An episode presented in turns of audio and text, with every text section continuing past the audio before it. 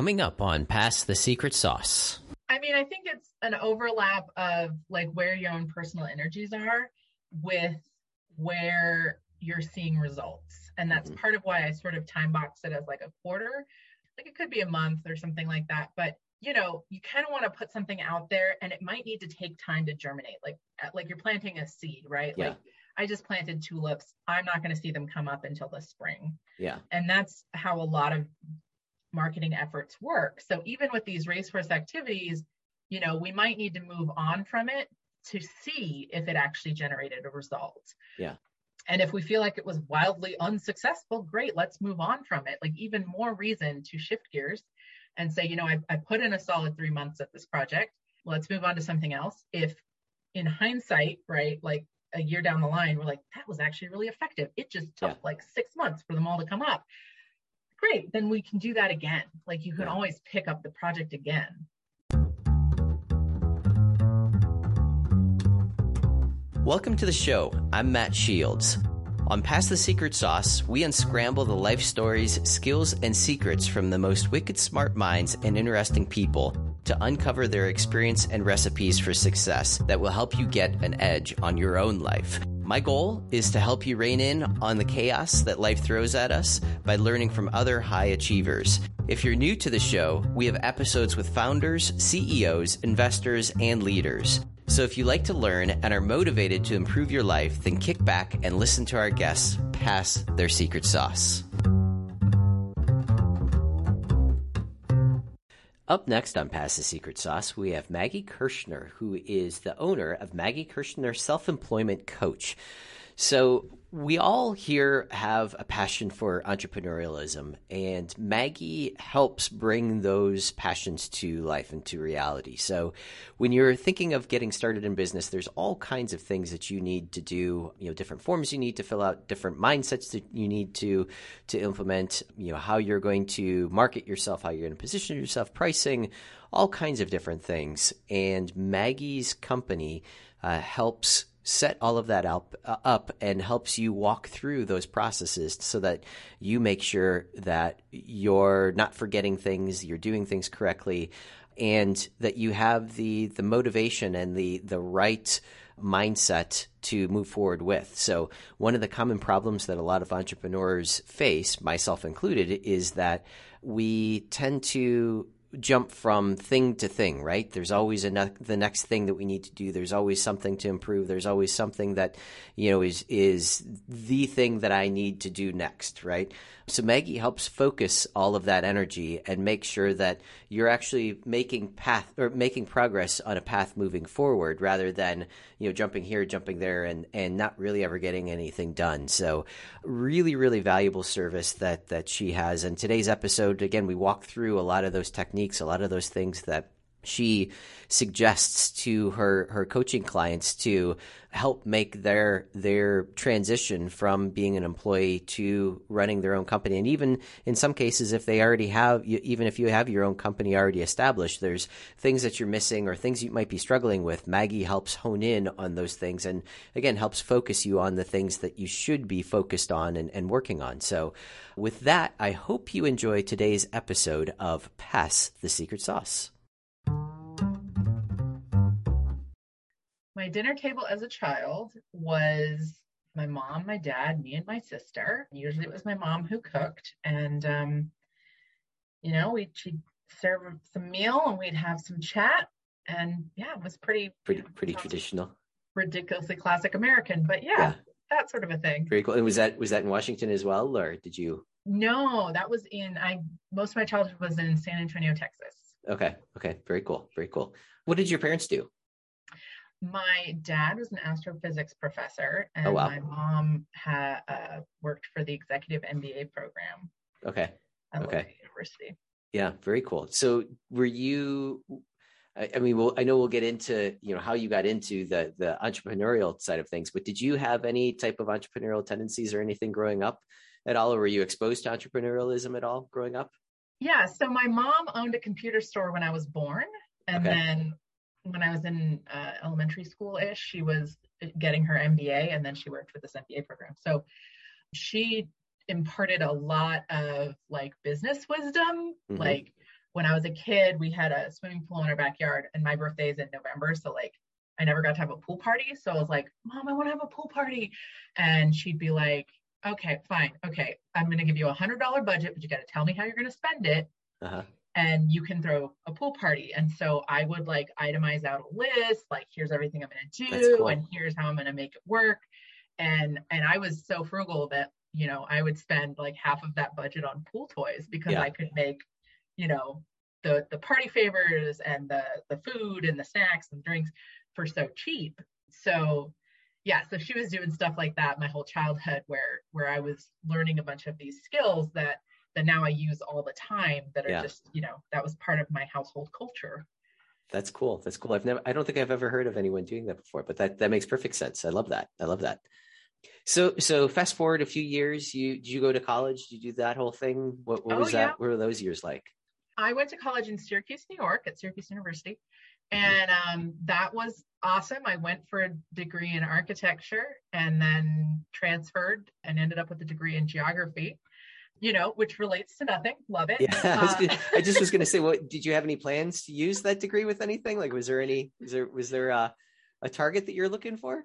No, so the target was get out of architecture school. So okay. I was Got it. three years into a five year program and uh, you know, it was like, okay, well, my funding's going to run out in one year all of a sudden and mm-hmm. i have you know massive amounts of credits in architecture that don't transfer to any other degree so what can i get a degree in that i'm somewhat interested in yeah. Um, and geography was actually a great place for me because I came at it from more the social science side than the, the physical sciences. So it was a lot of like study of where people are and borders and you know social dynamics over space uh, and i really loved it and i think there's a piece of that that does work with my my work today in a really sort of distanced way where it's you know it's about how do i find my clients and where are they in the world? And that's mm-hmm. that's a geographic question. Yeah yeah yeah interesting interesting. So so you you graduated with the degree in geography. What was what was your next step? Where'd you go next? I moved out to the seattle area. Okay. Yeah i moved out here to washington. Got a job an AmeriCorps job with Habitat for Humanity, which mm-hmm. that was actually the most beautiful blending of geography and architecture. Yeah. Because a lot of the housing problems um, in East King County where I was working had to do with geography. It was that the affordable housing was far away from the oh, the the jobs that people had, and I was building houses, so it's sort of like this fun meld.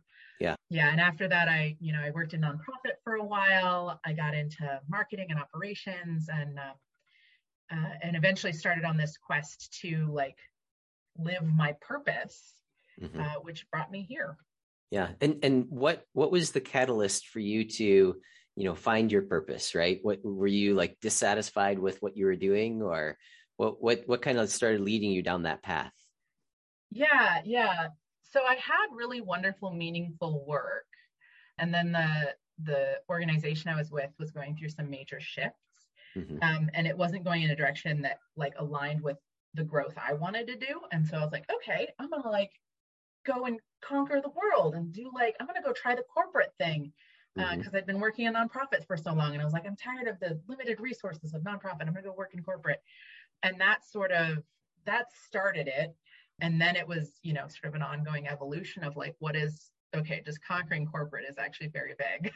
yeah, yeah. you know, what do I actually want to do, and what what unique contribution do I have to make to society? Mm-hmm, mm-hmm.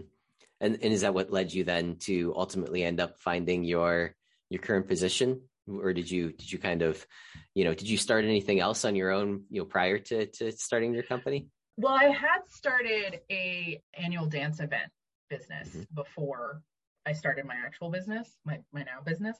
So I had some practice launching a business. It was mostly a labor of love. It wasn't like wildly profitable, mm. but it did, you know, it was a different format of all the same stuff that I that I now do. Yeah, so so yes, and a lot of it was sort of my trajectory went larger. So mm-hmm. like the last job I had before I became a self-employment coach, I was a management consultant. And so I was working for like mid-sized company, like 500-ish employees mm. as a consultant. And, you know, I'd, I'd offer like the the great ideas and insights that like I I was trying to utilize and put into the world. And they'd be like, "Oh yeah, that's a great idea. We'll we'll run it up the chain of command. We'll review it at the next meeting. We might start enacting this in six months." Yeah, yeah. And I was like, "What are you waiting for?" Yeah. like, what are we doing? Yeah. And I was really frustrated that like like I was finally getting to utilize sort of the insights that I wanted to be able to to put into the world, but it was moving so slowly. And so that's what catalyzed me to move into launching my own business because you know I figured well and I knew because I'd been working with some of my um, entrepreneurial friends sort of on an ad hoc capacity for a while and I knew that if I had, you know, a, a solopreneur, a, a single owner business sort of situation, and I'm talking to the the decision maker, the person who holds all the mm-hmm. cards, mm-hmm. Right? I could say, hey, what if we did this? And they would either be like, nah, and we could move on, or they'd be like, yeah, that's a good idea, and they'd go and do it. Yeah. And so yeah. that's that was a, a big shift uh, yeah. and, and a good change so is that is that your your main well i guess let's let's let's talk a little bit about what you do at the you know at your uh, self-employment coaching you know position like what what types of people do you attract and work with and what are the types of you know uh, problems that you help them solve or or help coach them through? Yeah yeah. So i work with primarily like i work with a lot of creative folks. People are pretty passionate about what they do mm-hmm. but who have none of like the business skills. Like they've not done any of that part of that. And so they're in a position where they want to work for themselves mm-hmm. um, but they they want a little help little guidance and so i love working with people when they have the idea and maybe they still have a day job and we navigate the the transition and the the first forming of the business landing that first client and then the mm-hmm. first two clients five clients ten clients right and building it into something that can actually sustain like give them a, a living income yeah um, yeah all from yeah. their own power no that's cool so uh, so now are you I, obviously i would assume you're probably helping them with like you know forming the llcs and getting eins and all of that stuff all the you know the business setup side of things oh, yeah. um then then do you do you also help them you know, on like i guess the marketing side of things and and more the strategy or strategic side of things you know creating your customer avatars and all that kind of stuff is that is that like kind of all fall underneath the umbrella yeah exactly. I think of myself a little bit as a jack of all trades. So you know i'm not a lawyer i'm not an accountant i don't give legal or accounting advice but i can sort of point them in the right direction like yeah you need a business license. Here's who gives mm-hmm. you business licenses stuff like that. And yeah you should probably have an llc and here's why. And so so yeah part of what I'm able to offer is sort of the big picture of like I've been in business doing this work for, for seven years now, and you know I can tell like I can see the spots that you're missing. Like mm-hmm, sometimes mm-hmm, folks, mm-hmm. you know, they're they're they're missing why a ca- customer avatar would be valuable. Um, yeah. or they just have never marketed themselves. So, and, and, we all, I think we all have in this day and age examples of bad marketing and like mm-hmm. bad salesmanship, mm-hmm. but we don't have good examples of like how to do that stuff well or ethically or with integrity. And so I help my clients learn to do those things in a way that that feels most comfortable for them. Yeah, yeah, that makes sense. And and so you said that you work with a lot of creatives. Are we talking about you know people that are you know more artistic type type people where you know maybe they're graphic designers or you know people like that or is it you know I, I, guess what what types of what types of people fall underneath the creative umbrella if you will yeah that's a great question because it's definitely i take it as like a very big umbrella yeah because you know i've got yeah graphic designers of course but also like therapists and yoga teachers and mm-hmm. equity consultants and what else comes to mind yeah real estate agents clothing brands. Like I've I've got like it just all runs the, the place, gamut. Yeah. But like the unifying feature of all of them is that they are they are relatively creative and passion driven themselves. Mm-hmm, mm-hmm. Yeah, that makes sense. And, and what are some of the common problems that you see that a lot of those people you know sort of running into time and time again what are some of the common things that maybe they might miss overlook might be doing wrong what are anything come to mind yeah. So things that come to mind, I mean, a lot of it is like personal management, I guess would mm-hmm, be the word mm-hmm. for it, where it's, you know, how do I stay on task? How do I, you know, I'm I'm alone here with my own demons. Um, and so like how do I navigate this? I don't have a boss. I don't have any external pressure or accountability. Mm. And so how do I I manage my own time and and agenda in a way that's going to be successful and that seems to be a, a pretty universal challenge for yeah. folks. Well that's that's the creative side right? They're always all over the place. So i i i, I kind of consider myself in that that same camp too. So you know it is you have to you have to actually concentrate on focusing yourself and not jumping from one thing to the next. And you know there's another shiny thing over there. I got to go and tackle that now. So yeah. yeah yeah. What's uh so and and have you are you like doing this just in a local area or is this pretty well all over the country that you're that you're helping people? Yeah it's pretty all over the country especially since um, the pandemic hit and, and yeah. we all went on zoom. So i definitely have a strong foothold in the pacific northwest but mm-hmm. i've got clients you know on the east coast uh, the center of the country. I've worked with folks in minnesota kansas texas like all over the place huh? all over the place yeah. yeah. And and what what would be some of the techniques that you help use with the people to keep them focused, to keep them on track, make sure that they're getting the things done? You know, is it is it simply creating checklists? Is it you know blocking their time? You know, what what what are some of the techniques that you're using? Yeah, I think all of those techniques can be helpful. I think it's about tailoring it to what's going to work best for the individual. Mm-hmm. Um, and then I think the other part of it that I offer is because of the structure of the way that I coach, I meet with people like every week. And so I keep like I keep in my notes what we're mm-hmm. working on. And so I come back to it and I want to check in and see how it's going. And so that offers some of that almost boss like accountability. Yeah. Yeah. Yeah. yeah. Um, and you know the other piece of it is is helping people develop the habit right so if you get into a habit and you're working with me and it's like oh okay wait hold on i have the system in place now and i know i can rely on this and i know how this works i know that you know i've got whatever it is like alarms set on my phone or my calendar or whatever that's like oh you got to pay your taxes right that that that's going to remind me and so like I'm I'm a big fan of working myself out of a job. So I'm yeah. all about like let's get this as sustainable as possible. But in yeah. the interim, I'm here to offer some of that accountability. And and so so I guess sort of that that that mindset of you know automating as much as you can and and you know delegating as much as you can. You know you you're working with it sounds like many you know solopreneurs or maybe there's you know just one or two people and i know that that's something that a lot of people sort of get stuck with where you know they feel like either they have to do it all themselves you know they've got the i, I heard somebody call this the the i'm a mentality right? I'm going to do this i'm going to do that i'm going to do everything right? You know so I, I think that's a great way to be able to you know refer to what a lot of people sort of struggle with but how do you how do you get them past that how do how do you get them to realize that hey you know what no i might not necessarily have the money to to hire this out or have somebody else do this but this is taking me so much longer that i could be doing other things that i'm better at to to you know that i could be generating more money to be able to help pay for this other thing whatever it is like how, how do you walk them through that that whole scenario yeah yeah so i think i mean what's more common with my clients is they're like please don't make me do this anymore. How do we make me not do this? Like okay, they're not okay. I don't work with a ton of control freaks. There are that's some, good. That's good. But you know, and I would put myself in the control freak camp, camp, frankly. But yeah, so usually it's more of like, how do I afford this?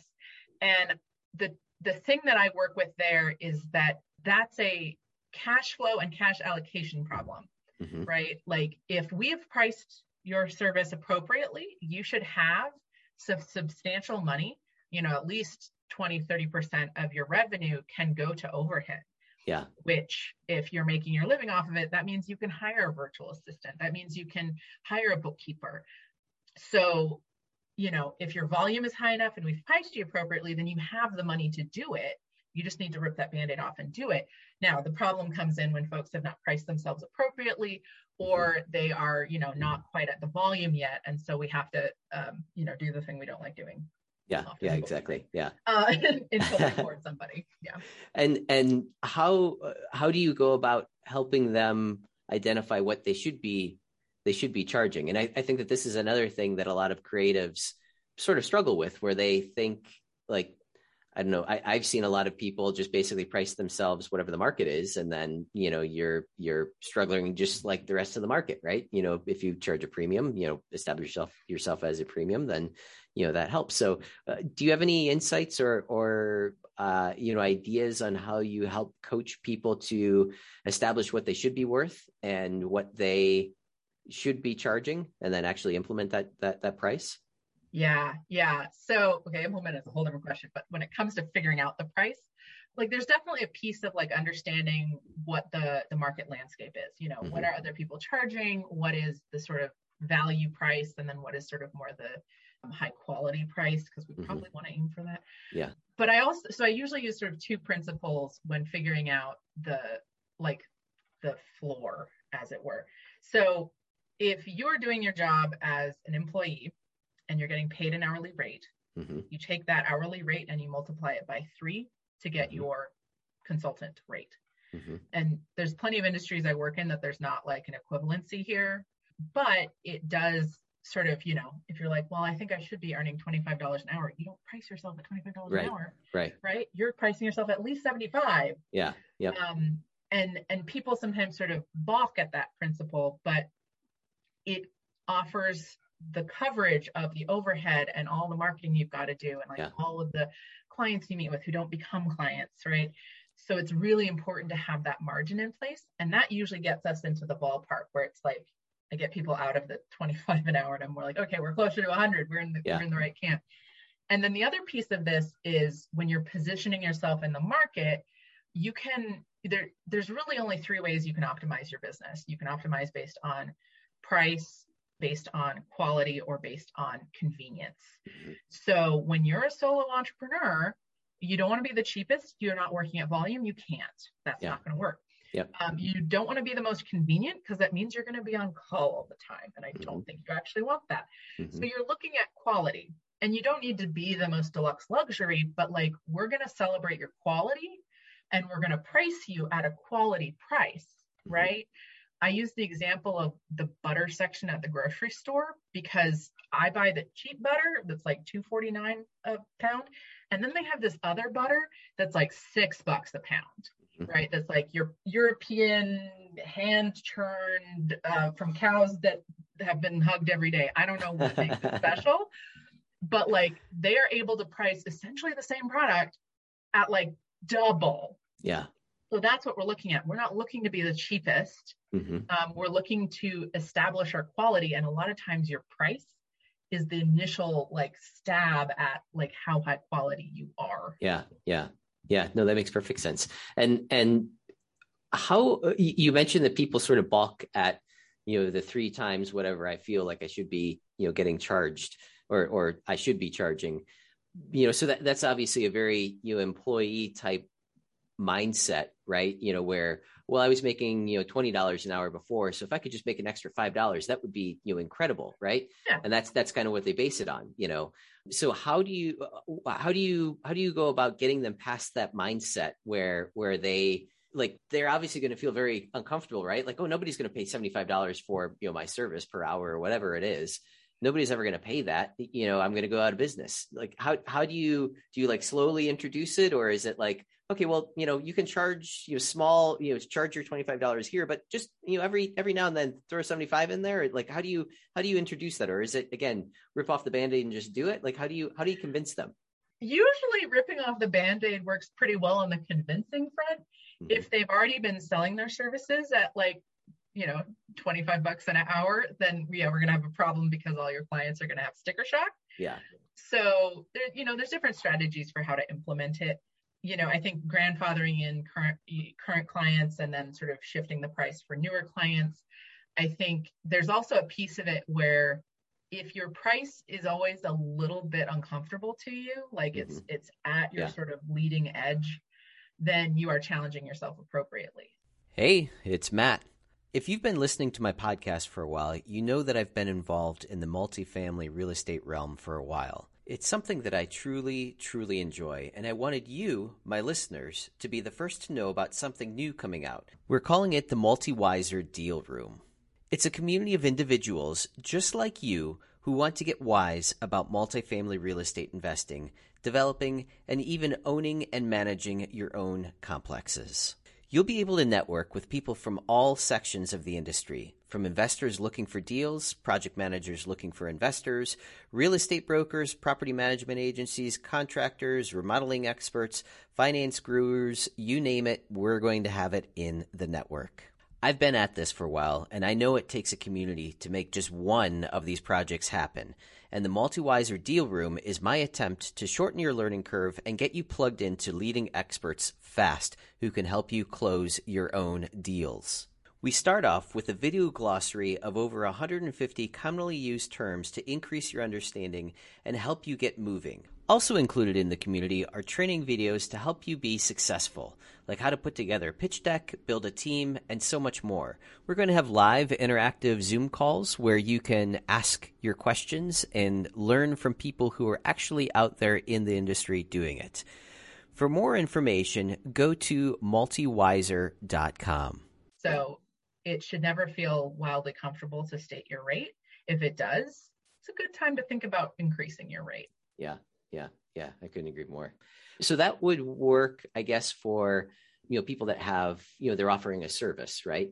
How do you how do you look at people that might be offering some type of a product and, and pricing that product out? You know, even if that's you know just reselling things or whatever it might be. But how do you how do you approach that? Is it similar, or what's what's the what's the idea there? Yeah, I think it's pretty similar. You know, again, you don't want to be the discount option. China's mm-hmm. got you beat every time. So yeah what are you doing that's unique and why is it valuable? And then price it appropriately like make it a premium because like you have been the person who have sourced the quality product or you've mm-hmm. created it with your own hands or whatever it is right? We need to be celebrating that aspect of it and pricing it in that marketplace that the person wants to buy this thing because they really like because you have offered it to them and they really want it not because it's like oh well that's the cheapest widget like that that i can find. I'll just buy that one. Yeah. Yeah. that isn't going to work for most solopreneurs. Yeah. And then and then uh, this is another thing that i know a lot of people struggle with is you know uh, i'm gonna i'm gonna mark things up you know two times three times or what what so what's better marking things up or or charging by margin and and factoring your price in by margin if if you have a physical product is that have you ever run across mm-hmm. that one yeah so you're you're hitting like the edge of what i what i do i i tend to not do a ton of product based stuff okay. okay so usually what i run into with folks is that they're they don't have either they haven't marked up two three times they haven't put any kind of margin in they haven't a lot of times people have figured out like what the cost of the product is mm-hmm. like at mm-hmm. cost it's this much and i actually find a lot of folks who are really great about like counting their time into that and things yeah. like that but then you know, realizing that a lot of times the retail margin is two to three times, like it is significantly more than the at cost price, especially if you're planning to wholesale, right? Because that's yeah. going to eat into that. Yep. Um, so just really making that nice and big and healthy tends to help a lot. Yeah, yeah, and, and then gets sense. you into that echelon of like, you know, quality goods rather than discount. Yep, yep. No, that makes perfect sense. Talk a little bit about you know i guess the the marketing aspect or how you help people get get clients. Is it you know are you helping them build websites and all of that or is there you know are there other you know processes that you would take them through or refer them to other people? Yeah. So i mean this day and age you've got to have a website. So that's usually a piece of what we're doing. I help like i i think that there's a lot of tools out there and a lot of professionals to help so oftentimes if it's the person's preference i'll refer them out. But I think there is a piece where learning to write your or learning learning your marketing message, mm-hmm. which I use the website as like the the framework for like what what that would look like. Yeah. And so coming up with that yourself is usually pretty important for my clients because if you have never done any kind of sales or marketing, you probably want some time to sort of think through it and figure out sort of like what are the talking points. Yeah. So even if you're not really going to be selling from a website and you're going to be doing like face-to-face networking or something, you still want to be able to have thought through it and thought about the positioning of it. So yeah, I usually work through, you know, writing website content with my clients, not so much because, you know, I want them to have a website. I do, but like I think the thought process is more valuable. Hmm. And once you've got that sort of foundational piece of a website or whatever that looks like, then we go on to uh, marketing projects. And I usually, because solo entrepreneurs have really limited time, mm-hmm. and because I work with creatives who always have like a billion and five ideas, like, oh, yeah. I should have an Instagram channel and a YouTube and a this and a that. And I'm like, okay, hold on, whoop, whoop, let's rein this in. Right. So I look at it as a team of horses. You've got a plow horse and you've got a race horse. Mm-hmm. And you get to have one project in each on each horse at a time. And that's it. Because mm-hmm. you you then also have all of your clients and all the other stuff you have to do to run your business. You don't got time for more than that. Yeah. Your plow horse is going to be really consistent. It's going to be some, usually it's some sort of content generation scheme. Mm-hmm. So blogging, podcasting, sometimes people's social media will, will be that thing like YouTube, but it's some sort of like producing content out there that happens at a steady but sustainable rate. So mm-hmm. mm-hmm. monthly, twice monthly, maybe quarterly, depending on, on the client. And that's going to be in it for the long haul. So you don't change your racehorse or your plow horse very often, right? Because it's usually an investment. You know, like blogging is fantastic, but you know, in three game. months you're not going to see a ton yeah. of new clients from it. In three years, you will. Yeah. So so that's your plow horse, and then you got your racehorse, which is you know whatever project of the moment that's that's more of a sprint that you're going to probably change every quarter mm-hmm. um, so it's like for this quarter this is the effort that i'm making and then i'm going to let it go mm-hmm. and the racehorse is where a lot of the variety comes in and that's where you know if you're having great ideas about like oh i should join a bni group or i should you know join the chamber of commerce or like i want to go meet every real estate agent in town right like that's a great plow horse i mean racehorse activity because you're going to do that for a minute and then you're going to stop yeah. and do something else. Yeah, yeah, yeah, yeah. No, that makes perfect sense. And and when you when you're looking at it with that perspective, you know, the plow horse and the racehorse, and like you said, you you put parameters around it where I'm going to do that for this quarter, and I'm assuming that like some of these types of things. Like you said, I mean, you mentioned BNI. You mentioned like in the beginning, you mentioned that you know I need social media, I need Instagram, I need Facebook, whatever it is.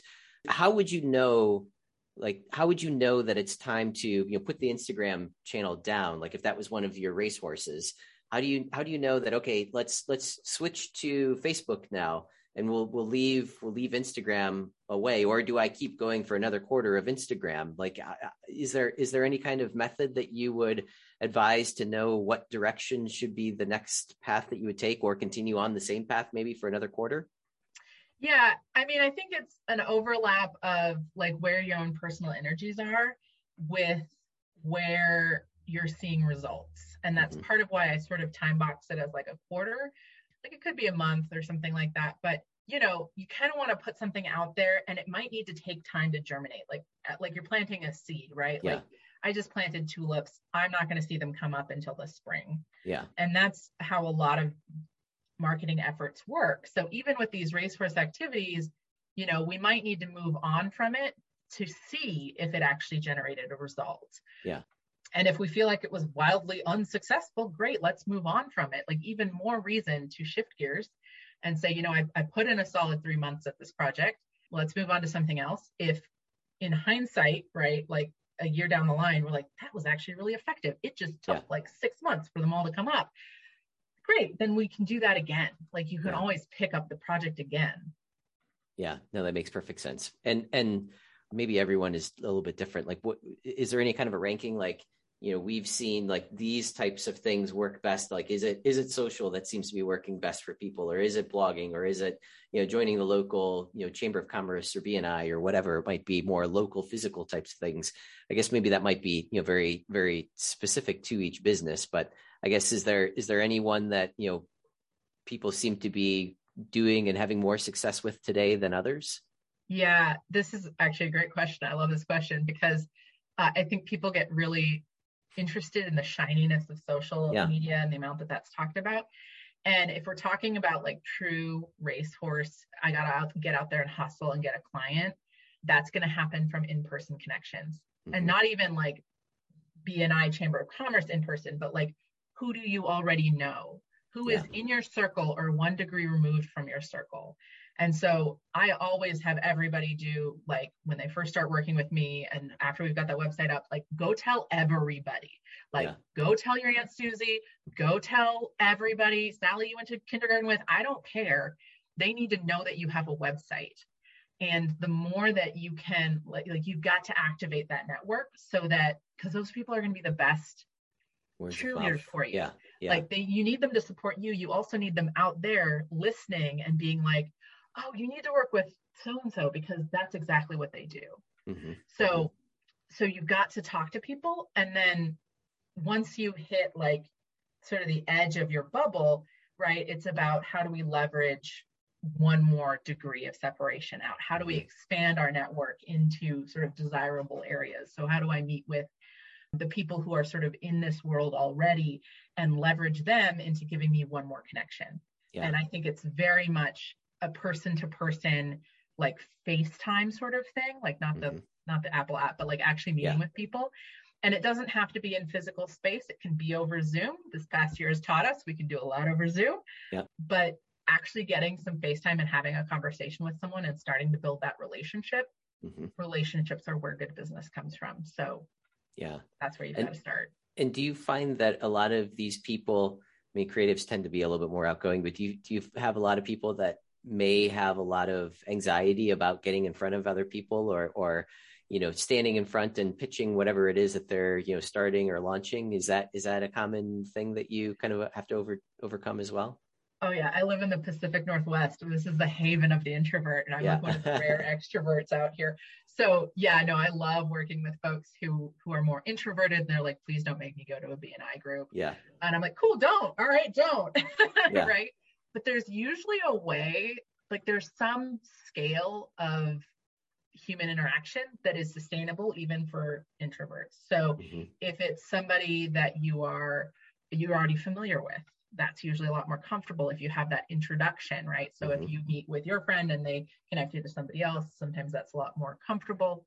Um, pacing oneself right? Like you don't need to have coffee with somebody every single day. You'll yeah. go insane. You'll forget who you met right? Yeah. so pace yourself out with it. Yeah and then just thinking about the the yeah different sort of formats. Like i don't think you have to stand in front of a room. I don't that like the the flip side of, of being an extrovert is sometimes we don't go deep enough we don't actually build a relationship mm-hmm. so you know we're sort of social butterfly and it's all surface and we never actually build that connection that matters so yeah i think there's there's a, a balance point in between that like that everybody can sort of find for themselves. Yeah, that makes that makes sense. And and I guess this kind of plays into establishing that connection, right? Because you know, there's only so deep that you're going to go, you know, with having coffee with someone, right? You're, you're only going to get that connection so much. So, any advice on uh, tools, systems, processes, whatever it is, uh, to to be able to keep in touch with people and making sure that you remember, like you you mentioned, like you'll forget who you met, right?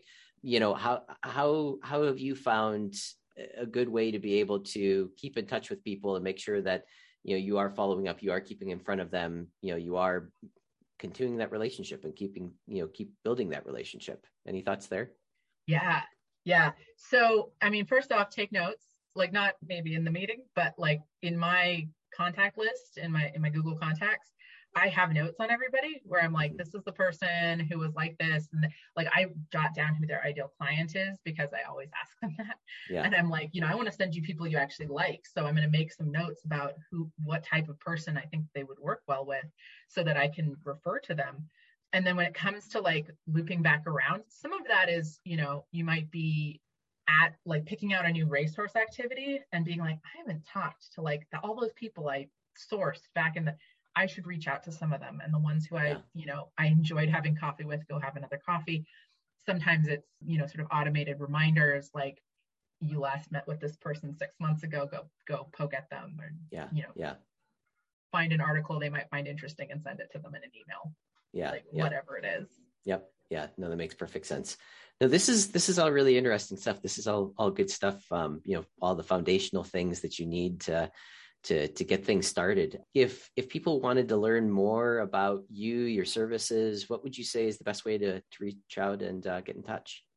Yeah, uh, probably the easiest thing is just to find me at my website, maggiekarshner.com. But I'm also on pretty much all social media, Okay, not TikTok. I haven't done TikTok yet. Yeah.